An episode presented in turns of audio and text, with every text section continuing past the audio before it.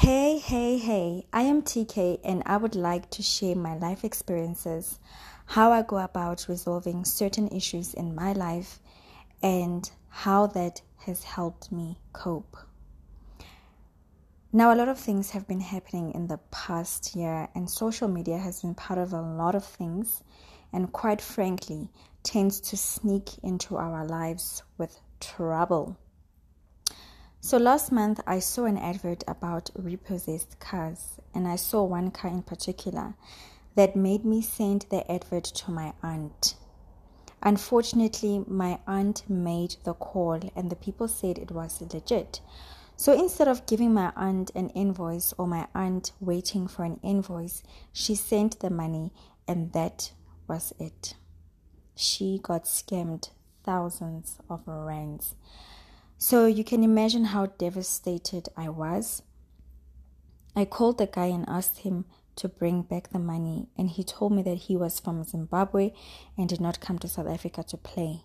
My heart sank. So I had two bad weeks after that and even cried. I realized that crying helps a lot, and I'm sure my aunt also cried about it. This negativity also stopped me from praying, and that is when I realized that that was the work of Satan. I mean, I never speak to my aunt, but on that day, something came to me and said, Send that thing.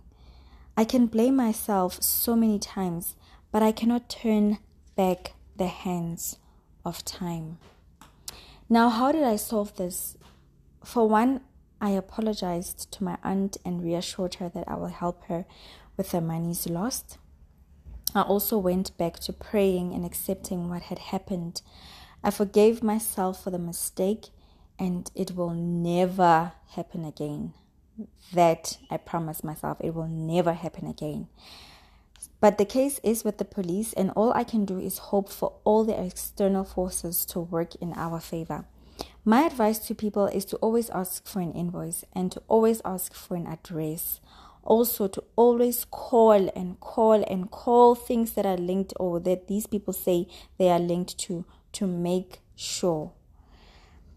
Okay, so that's my story, my scam story. I don't know, but if you have a scam story that is similar to mine or even, you know, not similar to mine, please let me know because I am actually still going through um, this experience even today. Okay, so that was it. Enjoy the rest of your day.